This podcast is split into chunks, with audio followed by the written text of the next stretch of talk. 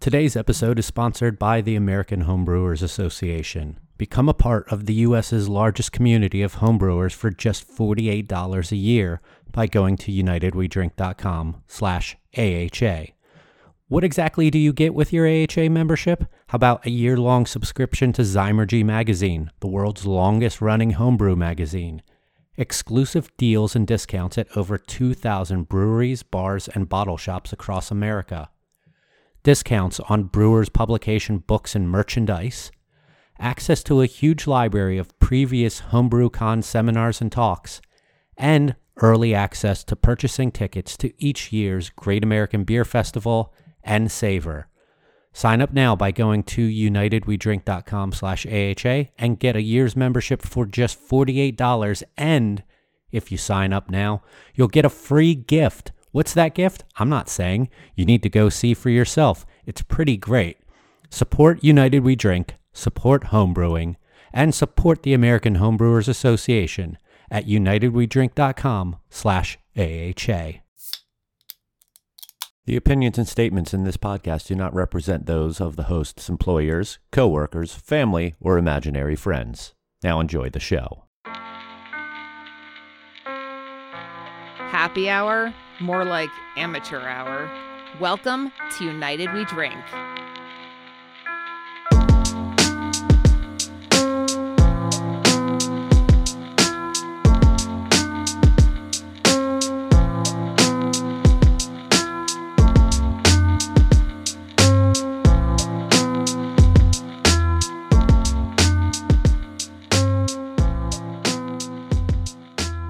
Hello, everyone, and welcome back to the only beer podcast that has its own bubble located right here across all of South Florida.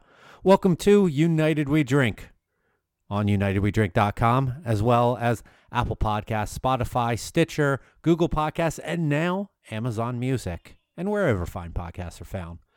My name is Mike Urevich, and it's going to be a long season as an Eagles fan. And I am joined here by my two co hosts. Uh, first off is a man who now has Tom Brady at the helm, Phil Palmisano. I'm I, I, I'm Tom happy to Brady's have at the helm of your life, not of, of your Yes. football team. and I'm I'm happy to have him.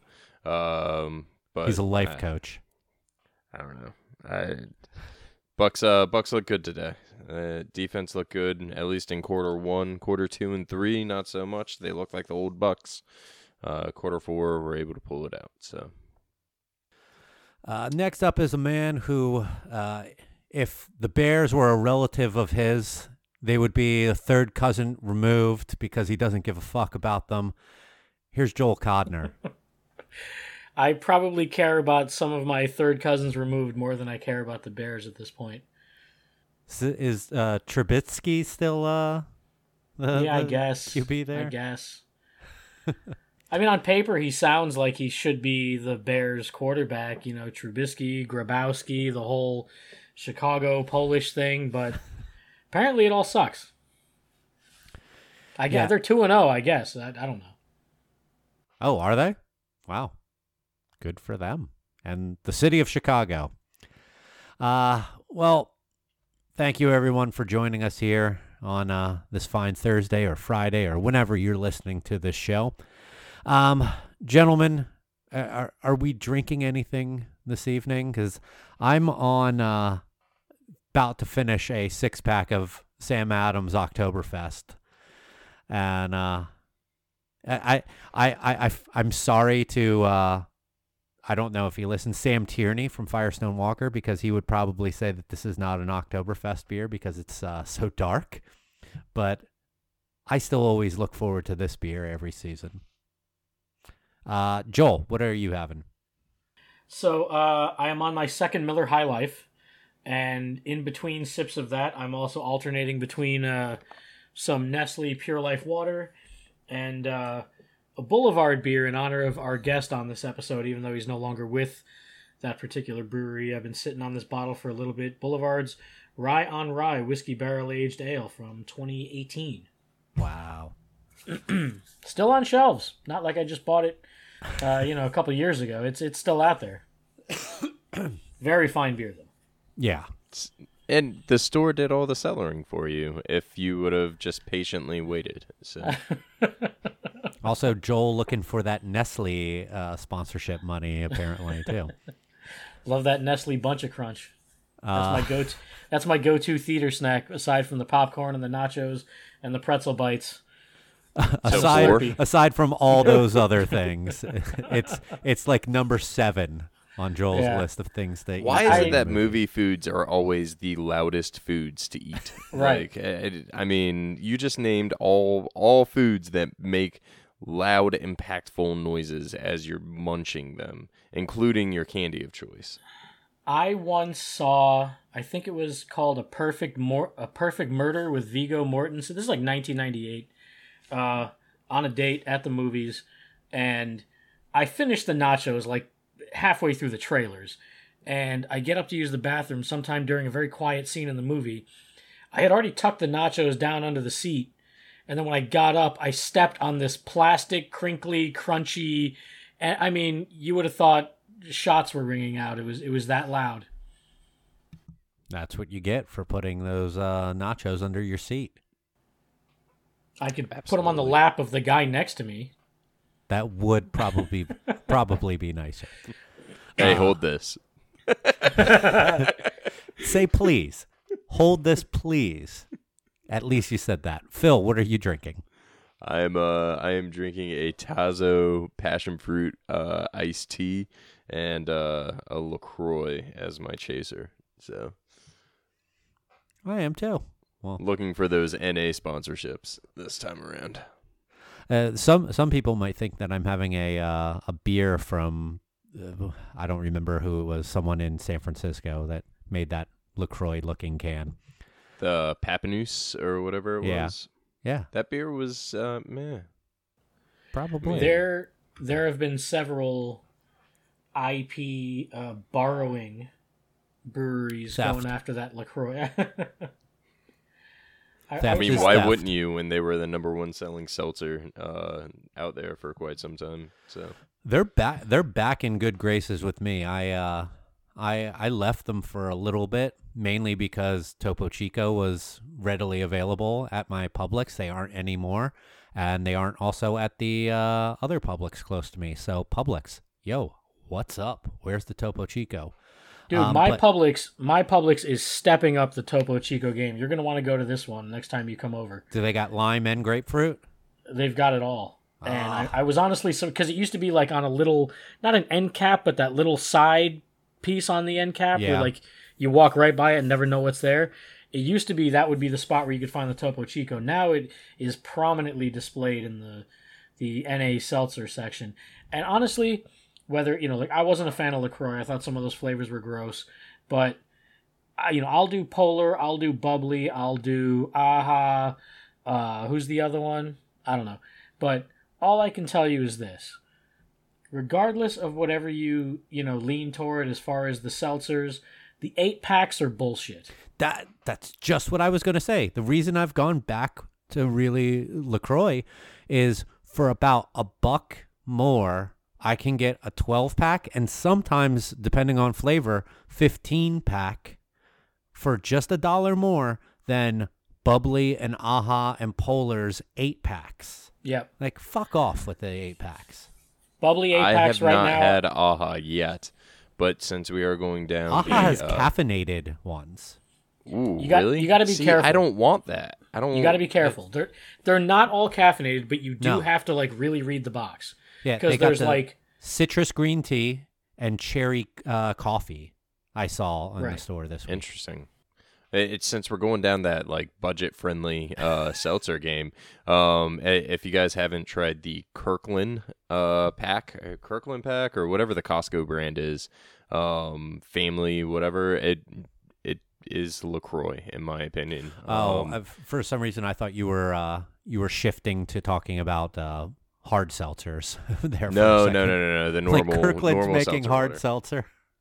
I did have the Corona hard seltzer this weekend, and not honestly, I'm not a fan. Um, it I like Truly better. I really do. So Truly, if you're listening, um, congratulations, you're no longer in my basement. Oh, and I think I, I think I said this to you guys on the Slack a couple weeks ago. Uh, friend of the show, Kevin, got a a BOGO on uh, who was it, Crook and Marker, uh, and had us over their house on uh, Labor Day. That is hot garbage. That is I, Robitussin I haven't had in a crooked can. marker in quite some time, so I could not confirm or deny that statement.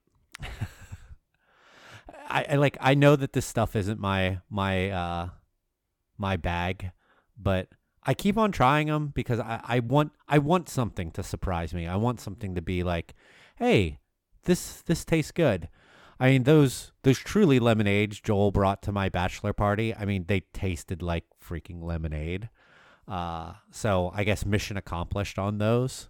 But it's The still just- lemonade line is good. I will like I I like the lemonade line. Um, The w- citrus, will you pick up the Topo Chico when Topo Chico puts Oh, one I, out? yeah, Of course. Oh, I will definitely try that. Proud the cit the citrus pack of regular truly is really good. The tropical pack, whatever. The regular like mixed berry pack, whatever.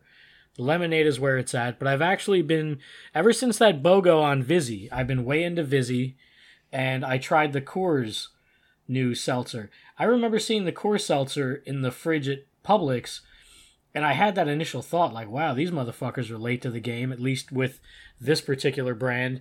But uh, then it went on sale at Publix, and I tried it, and it was pretty legit. Like I don't know if it would be my first choice, but it's definitely ahead of some of the others. I still have a case and a half of the Bud Light, which is total dog shit. You've been trying I to mean- give that away on Twitter. Yeah, I mean, I might just shoot them with a gun just for worst beer blog because I don't plan to drink them, and uh, you know the the Vizzy, the Vizzy is like a complete mixed pack with multiple flavors. There's really no straightforward lime or anything, but it's really good, and the Coors was legit, Interesting.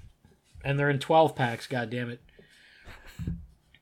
The the the bubbly the bubbly eight packs this week are three for nine, which means they're what three uh, three dollars each, and then uh, when bubbly twelve packs would go on sale for buy one get one free, it'd be like four fifty nine. So you're talking about twelve for two thirty, or now eight for three. Horseshit. No argument from me on that. Completely in Same. agreement. Yeah. Um, all right. So we got through all of our seltzer talk there. Uh, NA and boozy. Uh, so before we get to our our main thing for this episode, we we are going to be talking with our friend Jeremy Danner from Four Hands Brewing here in just a bit. Um, Phil, one one big news story this week that uh you wanted to talk about. Yes, uh, local brewery in Miami just installed a new slushy machine. Not kidding, guys. Ha made you made you laugh. Actually, That's this past- ridiculous. They already have them. um, a, a big news topic actually this week.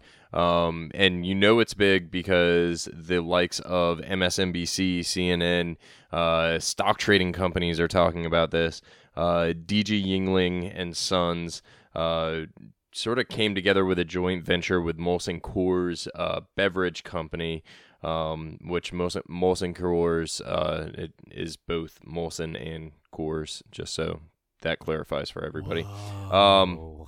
Yes. um, so DG uh, Yuengling, we'll, we'll just say it, Yuengling, is currently distributed in about 22 states. This joint venture, which allows Yuengling to have their beer produced at Molson Coors uh, facilities, will allow them some westward expansion into the other side of the United States. For the time being, most of Yuengling's um, distribution was east of the Mississippi.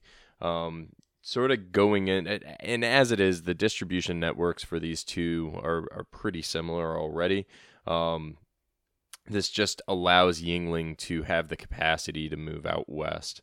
Uh, full terms of the 50-50 joint venture were not disclosed but there was there were several uh, articles that came out that stated that Yuengling would still remain as a family owned company and Yuengling would still be in control of basically the existing 22 territories that they're already in or 22 states that they're already in. What do you guys think of this? Um, I, Joel. Well, anytime we hear news of this sort, whether it's partnership, buying out, that kind of thing, we always hear the nothing will change. We're still family owned. We're still whatever. Some people call bullshit on that. Some people, you know, go along. I don't know, whatever. Um, to me, being family owned means absolutely nothing to me because I've worked for family owned companies and some families are real scumbags. Um, but I I don't know. This is just one of those news items that I don't particularly care about. I stopped drinking Yuengling once they pronounced their infinity for certain political candidates. Um, I don't. I don't really know what to say about this. I mean, eh, whatever. Sorry. uh, I I look at this in two ways combined. One, I think that this is a lot like the at one point Molson Coors Miller uh, combo that was a distribution strategy type of merger. It wasn't an actual merger of their companies, but was more of a a marketing, distribution, logistics type of sharing uh, amongst themselves in order to uh, everyone be able to compete against AB. Um, Miller was uh, like is still controlled by Molson Coors in America, but uh, outside of America are with AB now. But I uh, really, on the surface, this is just seemingly a contract brewing uh, agreement. I mean, this is they they did say that there's going to be a board created out of this, and there's probably going to be so the, a little more in depth than your typical contract uh, agreement, to where there might be profit sharing off of the Yuengling that is produced off of, in Coors plants, but or breweries. That plants sounds weird to say, but uh, I think that's in essence what we have here is a contract agreement to where Coors is going to produce Yuengling products uh, that can uh, go out west.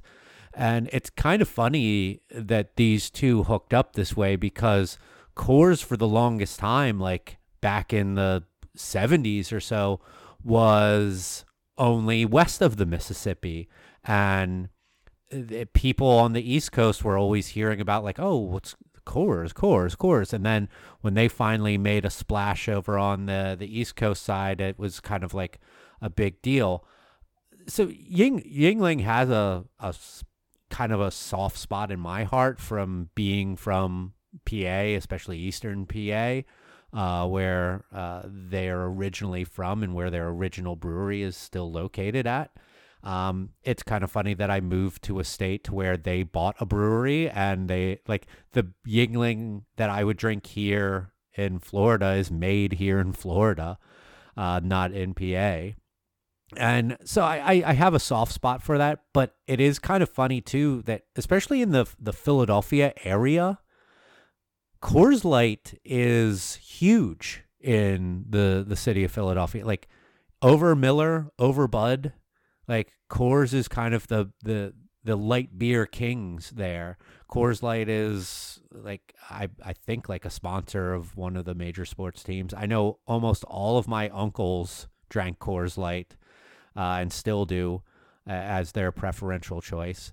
So it's kind of funny that it, from a personal connection to see like PA Yuengling who have become this kind of like story over on the West Coast as like, oh, you should try Yuengling, and Miller was the or Coors was the opposite, and how they've all come together.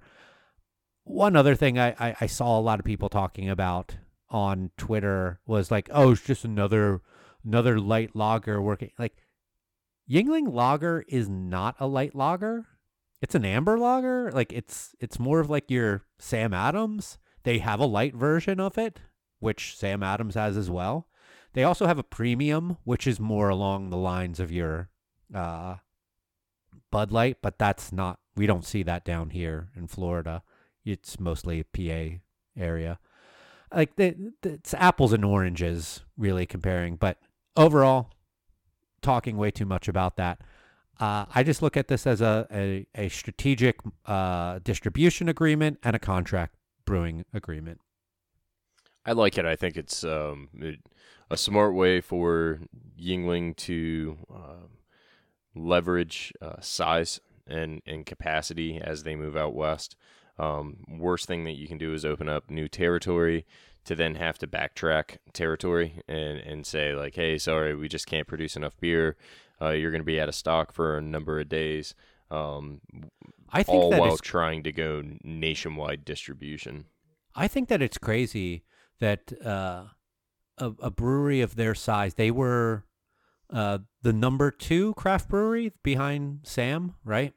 Yes. Uh, they have three production facilities, two in PA and one in Tampa, only in 22 states. That's all they had the capacity to be able to do. That's that's pretty crazy when you think about it. Uh, how much beer and Sam is in 50 states. New Belgium and Sierra Nevada behind them are I don't know if they are in all 50 states, but they're damn near close each of those. Like that's pretty impressive to be selling or pro- be producing more beer than Sierra Nevada, New Belgium. Uh, I know New Belgium's not in that list anymore, but fuck it. Uh, to be producing more beer than them and be in way less states than them. Well, I look at it as the think about this from a business perspective. It's the it's my argument that I always have about Chick-fil-A. If Chick-fil-A ever gets in a hard spot, all they have to do is open up on Sundays. You automatically are picking up one additional day. You're selling now one, you know, at what 50 52 more days out of the year minimum, so your sales are automatically going to go up people are going to love it because they get to go to Chick fil A on a Sunday. So think about it from the Yuengling perspective, which is every time they open up a new state, they're already so. It, there's so many people. It, it's funny because on Twitter or in, actually Instagram, um, I saw somebody, there was a story. Um, maybe it was uh, Don't Drink Beers was asking to try and get some Yuengling shipped Yeah. out to California. And for me, that's weird because I've always grown up and Yuengling, since I've been 21, has always been there um, because of the Florida connection, the facility in Florida and Tampa. Um, so to hear my friends in college say, like, oh, hey, can you grab some Yuengling and just toss it in a box and ship it to me because I don't get it here is weird. And so now Yuengling has the power to literally turn on a light switch and say, okay, we're going to open up 10 states this next year. And profits just exponentially grow. It, it's, in my opinion, it's genius. Um, they they definitely have partnered up with you know a top part uh, joint venture partner um, and that has facilities to be able to produce really quality liquid on a consistent basis. I, I don't think anybody loses. What I am curious to see is how this impacts the quote unquote definition for the Brewers Association because the Brewers Association needs those cases. They need that volume. And it's the same thing as if Sam Adams was to partner in some other way. Will the BA look at redefining the definition of what a craft brewery is to keep Yuengling's cases in? That's what I'm curious to see. I, if this is like a contract brewing agreement, then they should still allow it because they they allow breweries to report their contract brewed uh, amounts into their totals each year. Uh, so yeah, they they they'd be kind of uh, cutting off their their own nose to spite their face if they they tell them no because this, thi- like unless I'm missing something, this is not a takeover. This is not someone has been bought. Like I, I, I don't see how they can argue against it. I have plenty of issues with the Brewers Association, and this is like probably one of my least uh, uh, issues with them. Just like whatever, I I don't care. You kick them out, whatever. You only let them in maybe about four or five years ago, and who I don't care. But um, yeah, we'll we'll see with the the Brewers Association. Now, Phil, can you do you have that article in front of you? I do. uh, I, I feel like I remember it being specific brands such as uh, Lager, Black and Tan, and Flight. Was there one? Was there something else in there? Oh, I the, the article that I'm actually reading off of actually came from CNN. Um, Oh, okay. because uh, it, when it was only a, Google- a few brands. It wasn't like the whole portfolio. Correct. So, but in all reality, it's Lager and Flight are their top ones right now. Um, Flight's their new innovation, which is really tasty. They're low if you cal. guys- I, I haven't tried it yet. If you haven't had it yet, it's really tasty. I, I'm very like a disappointed that uh, uh, a, mutual friend of ours, uh, Kevin Squires, who works with me at uh, his girlfriend works for local um, Miller Coors distributor who distributes Yuengling, and they did. They were originally going to bring in the Hershey's chocolate beer, and they did not. Uh, as the pandemic uh, hit, and I was like, "Ah, I wanted to try that so bad. We talked about that on a previous episode. I thought it was funny how when all this news came out that people were excited as we were to get Allagash. that it, it it is one of those weird beers that just has this this hype around it uh, like not from just not having it uh, like uh, that's what i was trying to talk about earlier is that my folks grew up uh hearing about Coors and like Coors, Coors, Coors. It's not available over here. And then when it came over east of the Mississippi, it was a big freaking deal. Um, and I, I feel like Yuengling is kind of working with that right now, whether intentional or not, uh, is is almost exactly the same. Um, I think that's all that we have for the news, right, Phil? It is. Till next time. All right. So let's uh let's get ourselves into the main topic of uh our story today.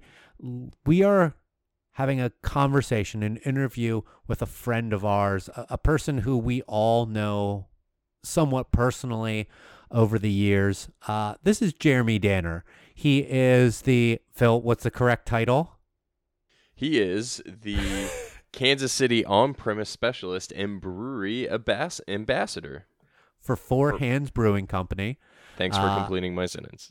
out of uh, St. Louis, Missouri. He is from Kansas City, Missouri, formerly of Boulevard Brewing.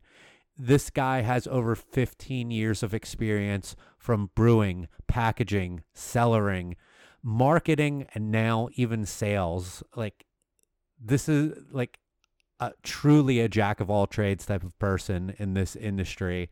And we are super excited to have our friend Jeremy on the show. So we hope that you enjoy a talk with Jeremy Danner.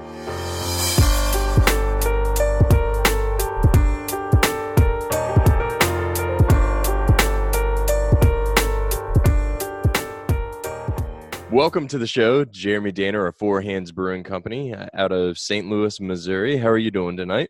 I'm good, man. I took an awesome nap this afternoon. Sweet. I feel That's good. awesome. Yeah. So uh, Jeremy's been a longtime friend of all of ours at United We Drink, uh, and has known Joel, Mike, myself for quite some time. Um, in the past, though, Jeremy, you were with uh, another brewery. Um, uh, do we speak names? Oh yeah, we can say Boulevard Brewing Company. Absolutely. Okay, Uh, yeah. perfect. No, it, dude, it's funny. I, I've done a, a few podcasts recently, and they're like, "Can we talk about that?" And I'm I'm immensely proud of of what I was able to do there, and super grateful for the experience I had. So yeah, we can totally talk about whatever you guys want. Sweet. I um, really just wanted to bring up this fact that you went from basically the brewing side to more of the ambassador sales side uh, with Four Hands. And um, as the sales individual of the podcast, I think it would be really interesting to sort of see how your life has changed moving from production side over to more of that sales uh, uh, face of the brewery. Sure. Uh, I have to wear clean clothes to work.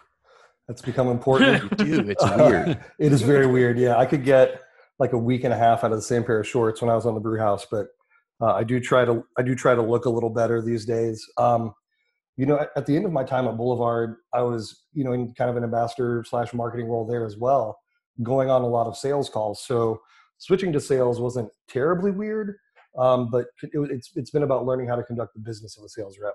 And I had no problem with going in and talking to people about the beer and you know introducing that to them and doing a tasting with them. But when it came to like, I mean, in a sales role, you have to be like, so do you want to buy this now? Instead of just like, hey, that was fun, I'm going to leave. Um, and let the sales guy do that job. It's, it's my job to make sure that, that people bring the beer in now. So it's been it's been fun learning that side of it. I've done you know brewing and um, I've done packaging. I've I've been a brew pub manager. I've been in marketing. So now learning the sales side of the business has kind of been a fun challenge over the the past 13 months or so. So you have truly encompassed almost every aspect of the industry, um, short of uh, merch buying, maybe. Right. Yeah. and I, I have uh, I have no interest in finance at all. None. All right. Well, um, at, at, and obviously it, we would have to bring it up just because it is such, so much of a large piece of our life at this point in time. But what are you seeing through uh, uh basically all the changes that have gone on since March with COVID nineteen, and how how is that impacting one getting into a sales role uh, more I guess, more structured of a sales role recently, and then moving directly into a situation where COVID specifically is knocking out an on-premise, which you are the specialist for Kansas yeah, City. Yeah, I mean, I was uh, title. Yeah, no, it's it's not a lie. Um, yeah, I went on a quick trip with my family to check out some spring training baseball in March, and when we got back, that's when everything uh, was shut down. So I, I called my boss and I said, "I just have on-premise accounts. You know what? Do I have a job first off, and then secondly, what what is that job? And I was very fortunate that um, the the founder of Four Hands told me that my job was to pretty much stay home and take care of my son uh, while my wife worked at uh, Jack Stack at the restaurant. So during that time, I did um, went through and re- rewrote some sell sheet copy, picked up some social media duties. I've been doing some other stuff in the meantime, but yeah, essentially everything was was done. There were no bars and restaurants that were open in Kansas City, and then in June when things started to reopen, it's been interesting, sort of feeling that back out as someone in sales. Like, obviously, I, it's my job to go in and sell beer, but at the same time, you go in and people have, you know, their their their previous sales or their, what they're doing is a fraction of what they're previously doing. So it feels weird to walk in and be like, "So I got these two hundred dollar kegs of uh, this really fancy imperial stout. You wanna you wanna pick one up?" It, it's really tough to be in that position, um, and I can't imagine being the business owner in that situation. So it's been kind of kind of a slow play, just showing support and love to the people that have you know been supporting Four Hands in Kansas City over the past year and a half. Uh, you know that I've been around and really trying to figure out what it looks like as people get back to normal. And normal is such a idiotic word to say right now because nothing is normal. But yeah, really figuring out what, what does a sales role look like during a pandemic. I mean, we're still very much in the midst of it. Yeah, we actually, it's funny. We had a uh, sales meeting this past week uh, internally, and we brought up the word normal and it, it, it's weird to say that because really all that uh, we are starting to see similar tendencies or consistencies within on-premise business and in particular but it's not normal. It, getting back to january or february pre-covid-19 in the united states is is is definitely um, a little different than where we are even now you know um, it, specifically in South Florida, but you know, I, I can imagine it's probably even the same way with you in Kansas City. Yeah, I mean the the bar business has changed for good, in, in my opinion. It's not it's not going to look like it once did. Um, you know, things are going to recover, and people are going to you know find new business models and ways to arrange their floor plans and you know get as many people in as they feel comfortable. And that, that's the weird thing right now is I ask people, how how are sales? How are you doing? And they say we're good know we'd like to do more but we don't want to do more or we're in a position that we literally we can't do more. It's just it's it's a weird time to see like i want all the bars that i work with to be successful but we don't want them to be packed you know because then we know we know what's going to happen when that happens uh, you mentioned during uh, the early parts of this that you were doing things like rewriting copy on your sell sheets and doing some social media. So, is it safe to say that some of those people who were saying, "Hey, Four Hands, do you see what your your employee is saying on here?" They were saying it to you. You know, it's it's really funny. The people that think I'm going to get in trouble for being mad at racists are, in fact, tweeting at me when they try to get me in trouble. Yeah. Um, so yeah, I'm doing our, our, our Twitter page is sort of, our Twitter feed is kind of my main focus, but I do, I do help out with responses on uh, Facebook and Instagram. But uh, yeah, it's always, it's always funny when I feel like I take pretty defendable positions where there's, there's not a logical counterpoint that exists to it. You know, um, when I was in high school, I did uh, persuasive speaking or oratory, and the, the coach said you can't you can't take an, a point that when someone would say, "Well, no shit, that's your point." So like, if you uh, you couldn't give a speech about we shouldn't abuse children or we shouldn't you know steal from the grocery store because of course we should not do those things. So I'm always I'm always really blown away when someone is like, "Wait a minute, let's let's argue the value of racism for a second. And I'm I'm just I'm not going to do that. I, I can't believe that that counterpoint exists, man you you put yourself out there so much that like I, I mean I wish I could buy you a million beers for all the shit oh. you put up with from people on there. You know, my, my dad called me a couple of years ago, and this is, you know, I was a little more more tame back then, but he called and said, I was looking through your Twitter feed, and I have to tell you, I think you bring all this shit on yourself, man. I think he was right. Same. I'm glad Mike brought that up because it was something I kind of wanted to ask about. Where, I mean, you were always very vocal on Twitter and, and always, you know, in my view, on the right side of the argument, whatever it was, whether it was, you know, socio political, whatever, or just beer in general and that kind of thing. So, I, I, is it right now, you know, you're so vocal on so many things, and I, I see you just back and forth with everyone all day long. I mean, is it is it a combination of just everything going on right now, plus maybe having a little bit of a longer leash with Four Hands, or is it just? I mean, would that would you kind of be as vocal as you are right now under Boulevard? Uh, I think I'm allowed to be a little more politically specific than I was uh, in, in, previous roles that I've held, um, and I, I just think we're we're at a time where if you have a decent sized following and you have a voice and you're not using it, I think you're you're on the wrong side as well if you remain silent on some things. And that's not to say that um, I, I, could probably I could pull it back a little bit probably and uh, have a little more little more peace mentally. Um, but yeah, I'm definitely I have a little bit longer leash. I'm allowed to be a little more specific about things these days. So I, I think that's part of it. But then I just feel I feel like as a dad, I think that's changed a lot. Um, you know, the, the entire time I worked at Boulevard, guess he was born in 2013. So I was there, you know, six years with him. But as he sees things and, you know, he asks about COVID 19 and he asks about Trump and he wants to talk about these things, I feel really called to, to say the things that I say because I, I want, I want him to know that like I did what I could when I had my chance. I, I think that's really important. You know, Twitter's really played such a large, impactful piece of um, your career, uh, as I think personally and professionally. And uh, you've met tons of people through uh, sort of three degrees of separation of social media.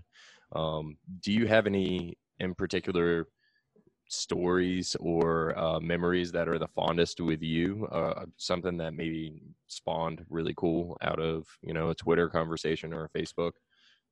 I mean, I think um, I, have been very fortunate to have a lot of interaction with uh, the Kansas City Royals.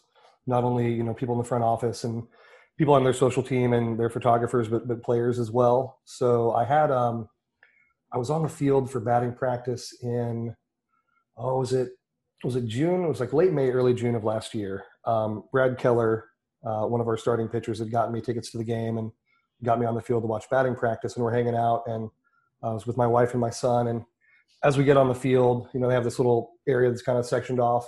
Um, Whit Merrifield was in the cage hitting, and he comes out of the cage and turns and sees us. He's like, Danner, what's up? And walks over and chats with us for a minute. And then uh, Ryan O'Hearn, who plays uh, first base, most of the utility guy, he comes out of the cage after hitting. Danners are here. What's up? And you know, walks over and chats with us for a minute. And then uh, Brad finished stretching and came and said hi. And uh, which words can I not say on this podcast? Can I say all the words? You could say anything. okay, cool. So um, after after he walks away, the people, uh, this guy next to me leans over and he goes, "Hey, who the fuck are you?" and I go, "I'm nobody, dude. I'm a guy who works at a brewery. I just happened to get hooked up with these guys, you know, kind of on Twitter. Um, you know, I, I, was at a ball game one night and I got a message from Brad Keller that said, "Hey, um, I have a question for you." And I'm, I'm sitting in the K. I'm like they're marching the flags out on the field, getting ready to start the game, and uh, it's like my my family my family's going to be in town this weekend. You think you can get them in for a tour at the brewery? And I'm like, of course, absolutely. He said, you know, I'll, I'll pay for whatever I need to. I'm like, dude, you're a pitcher for the Royals. You don't need to pay for for tour tickets at Boulevard. Um, so yeah, having having that connection with the brewery, having that you know that profile on on social has been fun. So it's been really cool to, to have you know those sorts of experiences. But then it's also been really fun to talk to people um, who work at breweries that I previously hadn't heard of. You know, with as many breweries as there are in the country, you guys experience this probably you know near near your hometown. Is there breweries that are 20 minutes away that you've not heard of yet? It's it's always fun to hear people say, you know, I read this thing you said five years ago, and it, it really struck me regarding quality or regarding the way a brewery personnel should interact with someone at a beer fest, and th- that means a lot too to to get to be told that like something I said meant something to someone. I think like that's what we're all hoping to do on Twitter is to say something at some point that that resonates with someone that's not you know our, our friends and our immediate contacts to feel like not to you know be uh grandiose about it but feel like that you helped you know inspire someone. I, I think that's really cool when you have that opportunity. Yeah for sure. It's not as cool as you know talking to baseball players on the field but it's pretty cool.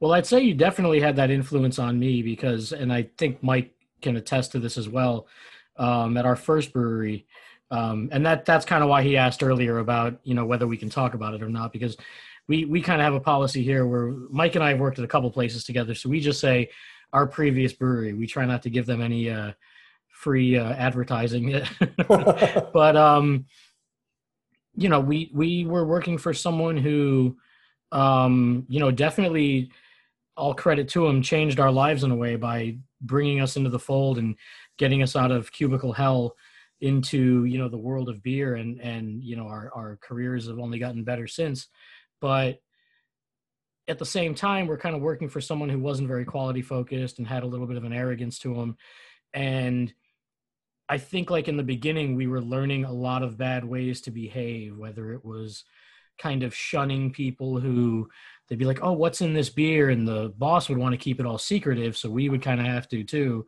and give that douchey kind of oh it's just the C hops response.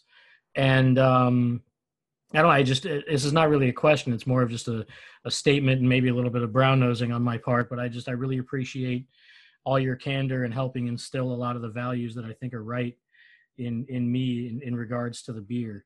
Um, and you know, it's just it, it you always seem to put everything in a way that for some reason I just can't say properly. Like if if the argument about exploding cans comes up again, I'll be like, you know, dropping every f bomb there is and just sort of uh, bulldozing my way through the argument. And you're more methodical and and intellectual about it. So uh, I appreciate the backup. Dude, and, and I, I want to bulldoze those arguments every time too, especially the exploding can or again it's those it's those topics that a logical counterpoint does not exist where but there's always someone uh, on those hype breweries pages that are like you know thank you so much for telling us to keep this cold. We really appreciate you looking out for the customer. And you're like that is not what they're fucking doing man. That is that is looking out for them. And and I, yeah and i want to drop all the f-bombs in those situations too but i think part of my experience at, at boulevard and I, I had an amazing she's, she's still one of my closest friends but i had an amazing supervisor boss manager, whatever you want to call her, named Julie Weeks, and uh, she taught me a lot about dealing with the public and um, you know managing relationships with the media. And, and I consider myself a, a, graduate of the Julie Weeks School of Personal Betterment. And you know, she pulled me aside once and she goes, "You're you're in danger of becoming a pariah if you don't figure out your tone and the way you say things. And you have the you have the opportunity to to be a great influence on this industry if you want to, or you have the opportunity to be an ass. And I, I think I know which one I want you to choose, and I think I know which one you should choose as well. And just really thinking about how I say things, and really, um, I, I, wrote a, a, set of personal guidelines once, and one of those was that um, every tweet is a silo, and that means that everything that I say can and will be taken out of context at some point.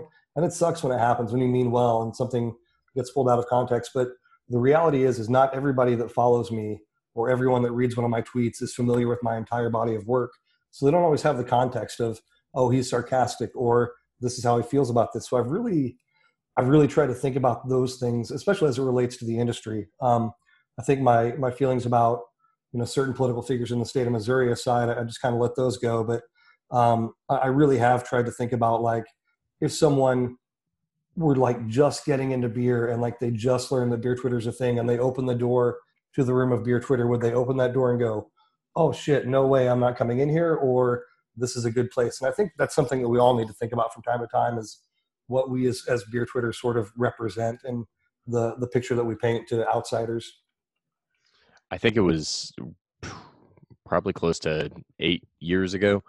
You and I were on the roof of Boulevard Brewing Yeah. Company drinking a beer and uh, talking about the potential of how cool it would be to collaborate our two breweries at that moment. And that collaboration did come to uh, to to life.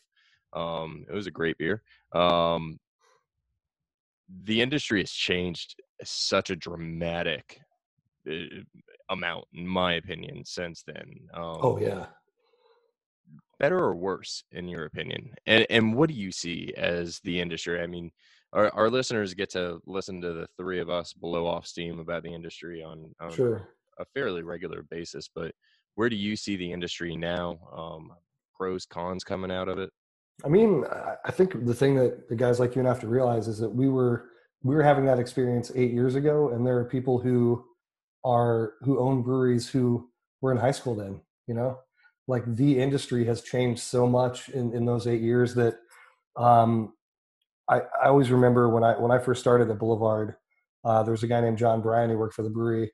I was like, I want to be that guy when I grew up, and I think a lot of people know who he is. And if if you don't, you're I, I feel sorry for you because he was an amazing dude. But he um, he was an older guy and just had this amazing perspective of things that he knew that the boulevard that he worked at, you know, ten years before I worked there, had changed and morphed. And he told me that the boulevard that I worked at the time was going to change in the time that I worked there.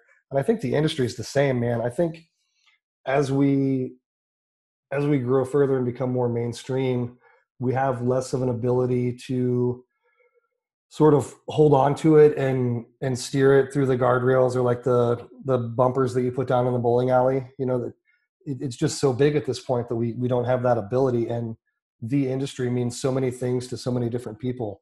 Um, near the end of my time at boulevard I, I, I used a metaphor that i thought was apt and i think applies here is that we all work you know whatever brewery you work at um, you can think about that physical location where it is and what it looks like and what happens there but there's a brewery that you work at in your brain that's representative of your perspective and your experience in that brewery. So, as a sales and marketing guy, the, the four hands that I work at now is different than the four hands that our head brewer works at. And it's different than the one that our graphic designer works at. And it's different than the one that our founder works at. But ideally, all of those mental breweries are still on the same block to each other. They're, they're close enough. And I think right now, um, the industry is exploding in such a way that I don't think that we all have the same industry is on the same block with each other anymore. And I don't know if that's a bad thing, but I think it makes it more difficult to make more, you know, broad reaching, more blanket statements about the industry. I, I will say that I think more people drinking what we call craft beer or better beer is a good thing um, for all of us. I just hope that everyone's first craft beer experience uh, is a good one and that they have a, a quality beer that makes them say, I want to try this again versus, holy shit, craft beer is terrible. I'm I'm never having this again. I'm going back to to what I was drinking before. But I think um, for me, what I'm seeing the most of, especially in in Kansas City and St. Louis in particular, is breweries are building um, their brands and their their breweries and their business plans to be more niche right now. And no one is. I mean, maybe someone is doing this somewhere, and if they are, I want to tell them stop, don't do it. No one is building breweries right now thinking we're going to be in all 50 states in five years because that is not going to happen. That's not a realistic approach to starting a brewery and i wouldn't want that. If somebody gave me you know somebody gave me 20 million dollars to start a brewery tomorrow i'd buy an island and get the hell out. Um, and be like yep see you later man i'm gone. Um, but yeah if you're starting a brewery right now like you should focus on your neighborhood. You know the the people that can walk to your brewery to pick up your beer when it's fresh and try to sell it all to them and, and keep complete control over the quality chain. And and really importantly right now is keep all that money you know that you're working so hard to make. Um, so i think the beer industry is becoming much more localized to where the experiences that i have in kansas city and st louis or someone in chicago it's it's weirdly less relevant to what you guys are doing in florida or what someone in ohio is doing. It's so strange to see all these different i mean breweries are all you know similar. We're all you know we're all doing the same thing but our audiences right now and our intent and the way we're communicating that intent is so different that it's it's really hard to make a blanket statement about the industry compared to what it was back then. You know like back then we knew everybody.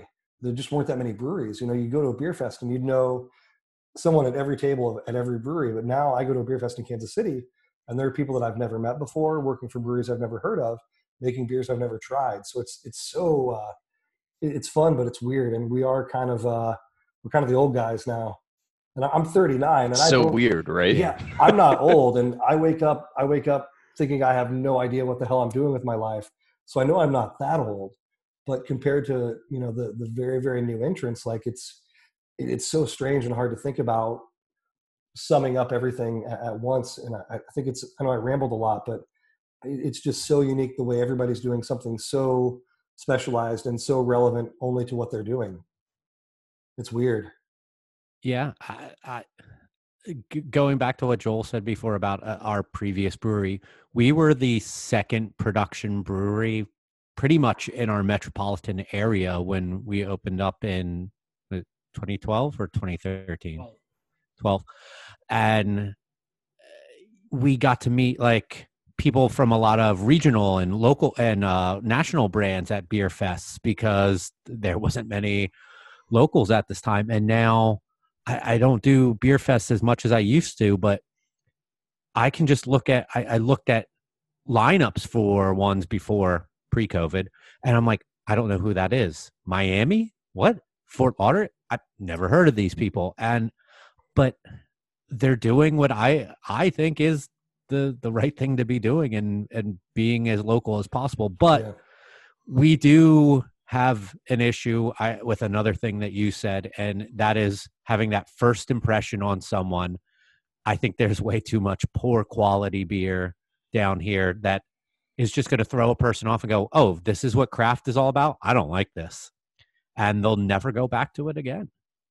And I, I, I think Phil, are you the one who asked if this, like, if we think that craft is in a better place or in a, a yeah worse overall? We are because there are awesome breweries that that do open up with focus on quality, have good marketing behind them, uh, and have the whole package. And there are breweries that just keep on getting better and better. Uh, and like I remember at one point we one of our Joel's and I's previous boss had a thing where, we said, "What would Firestone Walker do?" Yeah. And if we thought that Firestone Walker wouldn't do it, we said we're not going to do it. It lasted for about a month, but we at least tried to implement something with with people who, when we look at for quality, that they're people who just stand out as as beacons of light for quality in this industry. And I think that there are other people who are opening up breweries now that are are trying to be like Firestone Walker and create great quality beer. And I I want to be an optimist and think that yeah, this this industry is getting better because people want to keep doing that despite the bullshit, the slushies, the exploding cans, the stealing IP and all of that. And uh, before you reply to that, let me just echo what Mike was saying because I don't even know if I really asked him a question. I was more agreeing with well, that he said. but uh, I feel like Mike's in my head on this episode. It, it feels like that movie "What Women Want," and he's just uh, getting the best of me at every moment by reading my mind. But uh, I'm glad Jeremy said what he said about hoping that every person's first craft beer experience is a good one because that is constantly my thought, no matter what brewery I'm at even uh, thinking about the neighboring breweries. I don't want someone's beer to suck there either because that could negatively affect us as well. Like if some guy drags his, you know, Michelob drinking buddy to the brewery down the street and he's like, "Oh, you got to try this stuff," and then it's just a bunch of disgusting garbage, or it's too bitter, it's too off-putting, whatever it is, he's not going to want to come back to our place. He's just going to go, yeah, I tried that craft beer once. It, it wasn't good. I, I'm going to stick with, you know, whatever I drink. But, you know, I, I think I'm almost like militantly concerned about that first experience because I'm always like, anytime I hear someone be like, oh, that's good enough, or yeah, it didn't come out great, but we're going to like throw some, you know, adjunct on it and try to hide it. Like, my argument has always been that I feel like a lot of brewery owners don't understand the hidden, uncalculable cost of lack of consumer confidence or those customers you'll never hear from again because they're never going to buy your stuff because they tried something once that they hated that you thought was just good enough. And you know, because all they're thinking about is like, well, we paid for the ingredients, we paid for someone to make it, we paid to cellar it, and the electric and the water and the plumbing and everything. So they think it just has to be sold. And I'm the complete opposite direction. I think good breweries dump bad beer. So, you know, I would just I would just say that I while I agree in the sense of I hope everyone's first experience is a good one and we bring more people into the fold. I just worry about the normalization of all the poor quality we've seen, whether it's exploding cans, stolen IP, chunky beer, uh, the works, you know. And all of those reasons I will say are the reason why I think the industry is better. Stolen IP, slushy machines, um, vanilla in IPAs, all of that. It, it's yes. What a, what a time to be alive. I think it's all about um, and something I talk about a lot is intent and accurate execution of intent. You know, did you make what you set out to make, and are you are you happy with that? And I think sometimes, you know, like like you're talking about, well, we'll just add this to it to to do this. Well, is that what you were hoping to do? Is that what your goal was? And I think you're you're absolutely right. Um, people people sometimes won't know better, but it's our job to know better, and it's our job to do better in that situation. And I'm not saying everything needs to be amazing all the time, and it's not going to be. Um, some beers are just okay. You know, they're it's good. This is a good beer. It's not going to blow my mind, but if you set out to make this style of beer and something happened and it's no longer that style, you can't fix it. You know, nothing magic happens in the bright tank or the treatment tank. Or um, I, I, you know, I've had this conversation with homebrewers a lot. It's like, well, I'm going to bottle it and see what happens. Like, we're going to waste your time bottling shitty beer. Nothing's going to happen that's magic in bottle conditioning you're just you know like don't do that just dump the beer now um, and i've always said if you can't afford to dump beer you can't afford to open a brewery yeah well i think that's a, a good way to sort of tie this tie tie a ribbon around this gift and sort of seal it away. Um, but before we do that jeremy we do like to ask one question and i'm going to have joel ask that question because he loves this question. He came up with this question. Uh, joel go ahead. Okay, uh, what is your go-to Taco Bell order?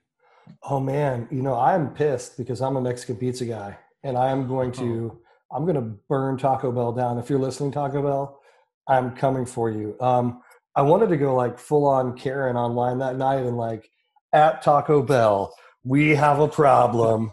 Um, I don't know what the hell I'm going to eat now. Um, yeah, I'm a Mex- I go I go the Mexican pizza uh, meal, and I need that Blue Mountain Dew.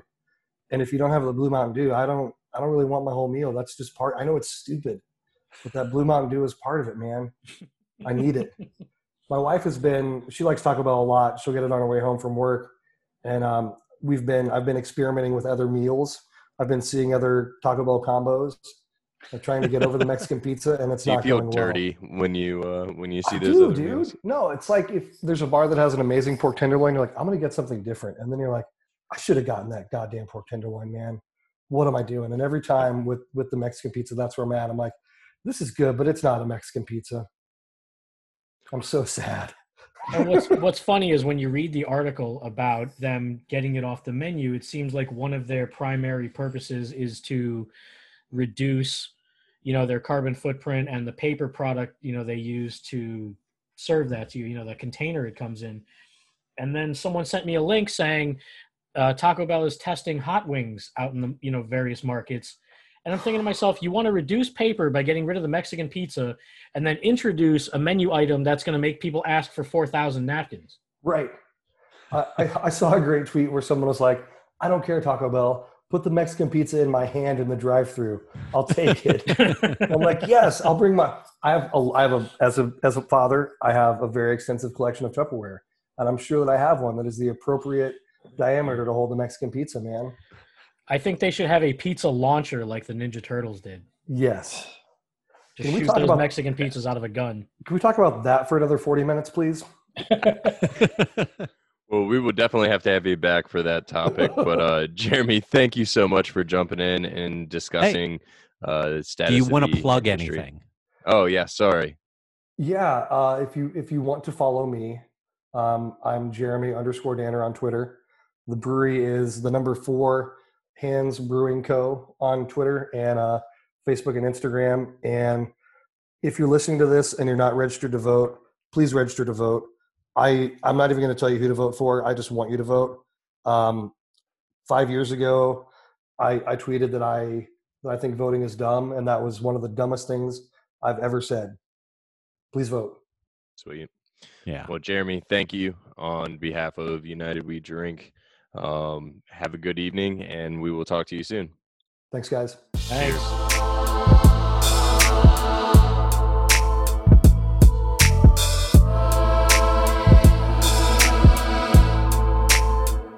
A big thank you to our friend Jeremy for coming onto the show. Uh, neglected to mention during our conversation, former sexiest man in craft beer, according to this podcast.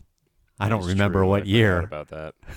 Uh, Phil, also a second one. former sexiest man in craft beer, according to this podcast. Uh, yeah. If you have any of those old, old, old episodes from the first run, please delete them uh, because they're probably not good.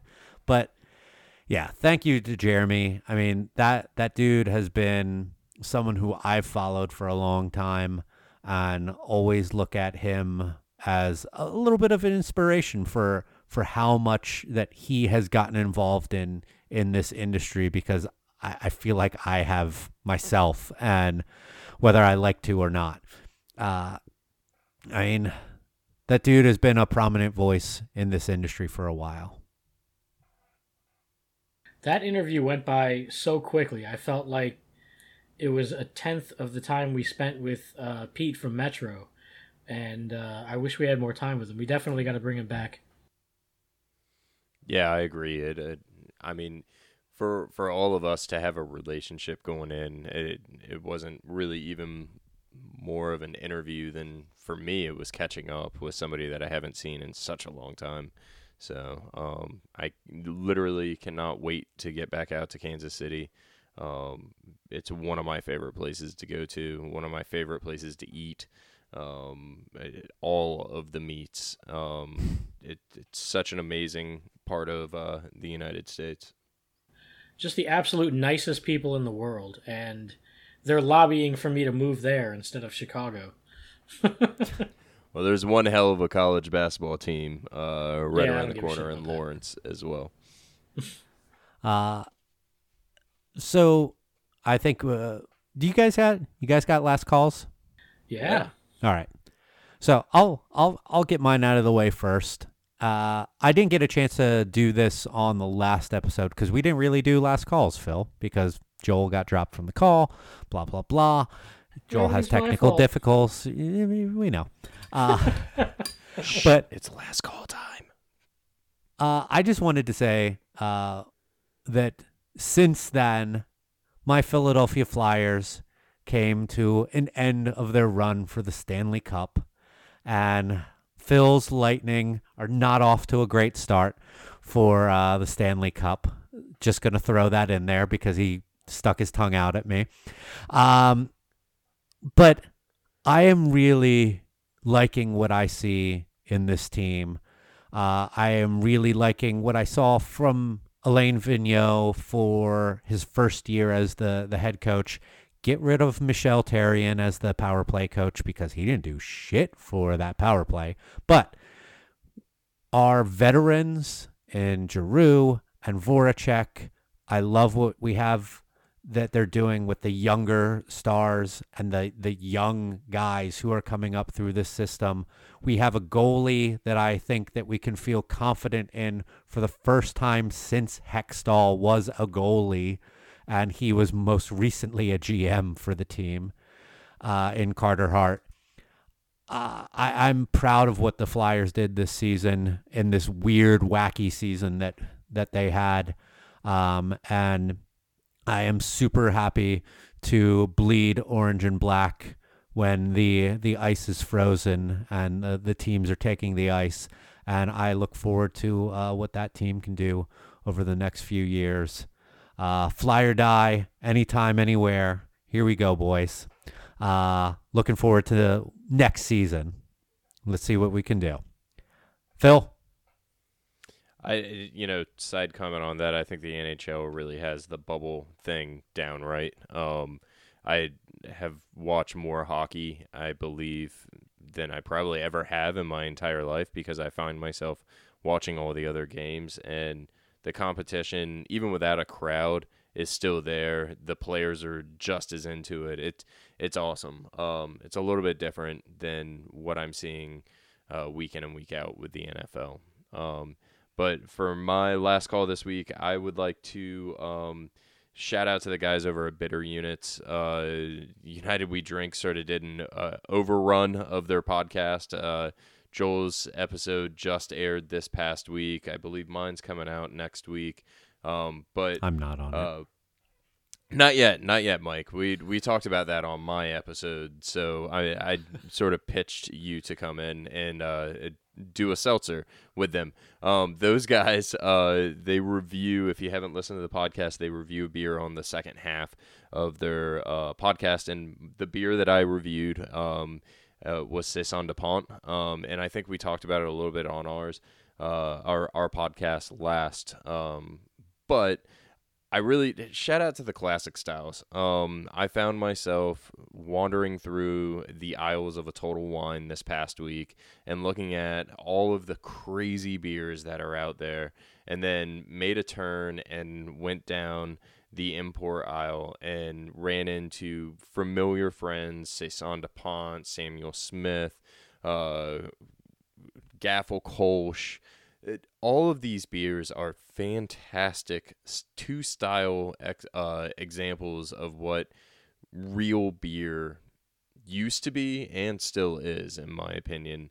Um, I, I'm challenging. I'd like to put a challenge out there for it within the next month of uh, this. Go out and grab the beer that got you into craft beer. That is one of those classic styles try it and think about where you have come from from way back whenever be it a year six months maybe it was last week you got into craft beer or maybe it was 20 years ago and see if that beer still brings that memory uh, that familiar memory back to you because i can tell you i powered through a bottle of Saison Dupont and was really disappointed I didn't get the 750. I only got the 375, but I went back this past week and picked up another one because that beer is just so damn good and it brought back so many really good memories of what this industry has been for me throughout, you know, 15 years somewhere around there at this point in time. Such a fucking awesome beer. I think Uh, that'd be cool for the three of us to do, and then come back on maybe the next episode. And I was just gonna say that. like Well, maybe that's what we shit should. earlier. So yeah, maybe maybe we should uh, for the next episode grab some grab some beers that were our uh, intros, and uh, we can kind of tell some stories about about those beers and what they uh, like when we had them and and what made us like them and and all of that. I, I think that Sounds would be fun. Take a little break from some interviews and then, uh, uh, yeah, that would be fun. Get for it, for it. Yeah, yeah. Drink them on the pod or yeah, drink them drink them on the pod. prior. yeah, So like like so- two beers. Well, three. There's three of us, or does like? But no, two beers each. Well, I well actually no, I guess think I think we all pick, and then we all go out and we buy all three of the beers, and we try them together. Oh, on, oh, okay. I- on the pod. okay. even better. Yeah, You like Oh, that? I like that. I like that. Yeah. It's like drinking virtually with our friends. Uh, Yeah, look at and all of you get to to have a little inside look as to what our Slack channel's like apparently, because we're doing all this planning on air. Uh, Joel, now that we have our uh, next episode planned out, what's your last call? So I'm going to do something new that I hope you guys are okay with, and feel free to do this yourselves uh, whenever you feel like it. Uh, it's called "Thank You, Love You, Fuck You," and uh, what I'll basically do is spend my last call saying those three particular things to three particular people. So uh, to start off, uh, love you to my brother Hal, who helped me jump on his beast of a gaming PC for this recording. Otherwise, I probably would have had a repeat of last episode. I tried uh, updating my computer three hours in advance of the podcast, and uh, as far as I know, it's still updating out in the kitchen. Um, thank you to Macewank on Twitter for uh, hooking me up with a link to the PS5 pre order. Got that shit locked down. And uh, fuck you to all you woke douchebags who uh, feel like alienating and demonizing your own allies for the purpose of your performative Twitter bullshit. Uh, I'm on so many people's sides, yet they can't help but try to can. I, I feel like I've been attemptedly canceled three fucking times this month. Um, and it's really annoying. And you sensitive douchebags who can't take a joke are going to love Trump's next four terms. So uh, have a nice day. Thank you. Fuck you. And enjoy Arby's. Uh, on that note, Sorry. no. Next time I'll let you start that off. Yeah. Uh, because it's kind of weird to then wrap the show up from there. Um, Joel, do you want to plug anything? Yes, I am Florida D-U-H Brewer on Twitter and Instagram. Also, check out my OCD adventures at Egg Symmetry on Instagram. Um, you'll like the next one where it's just a bunch of crushed eggs because I stopped giving a shit. Uh, and uh, yeah, Phil? P Palmisano at Instagram and Dos Spirigos on Twitter. That's P. Palmisano 77 on Instagram. Thank you. Again, completing my sentence for the second time this podcast. I Or didn't complete thought. it. I uh, I fixed it. Corrected. Yeah. Uh, uh, yeah. You can follow me at Mike Loves Beer on Instagram and Twitter. You can follow the show on Twitter at United We Drink. We're at United We Drink Pod on Instagram. We're also on Facebook. We don't use that a terrible lot, but whatever. Uh, the show can be listened to on our website, unitedwedrink.com, as well as all of the major podcast apps uh, Apple Podcasts, Spotify, Stitcher, Google Podcasts, and the brand new announced this past week Amazon Music now has podcasts. We were right there on launch of uh, that service. So if you're into listening to stuff on Amazon Music, we are right there for you as well.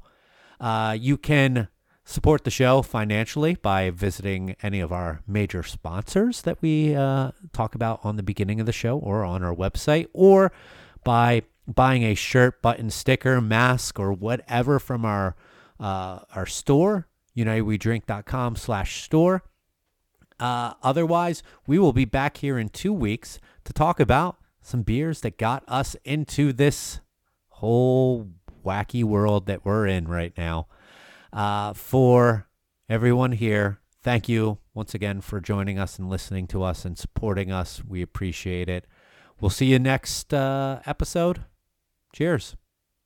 Cheers.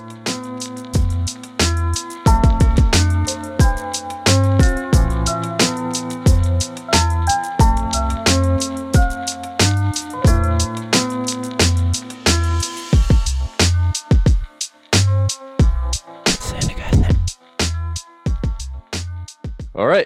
Um, welcome to the show, Mr. Jeremy Danner of Four Hands Brewing Company out of uh, Kansas City, Missouri, correct? The brewery's in St. Louis, but I live in. All right, Kansas we're going to start Yep. over again. That's cool. Um, Way to do your We need to do the research, Phil. Phil. Oh man. I have it written down right next to me. Um, but he is the Kansas City on-premise special. So I literally read the line down below, and now we have an outtake. So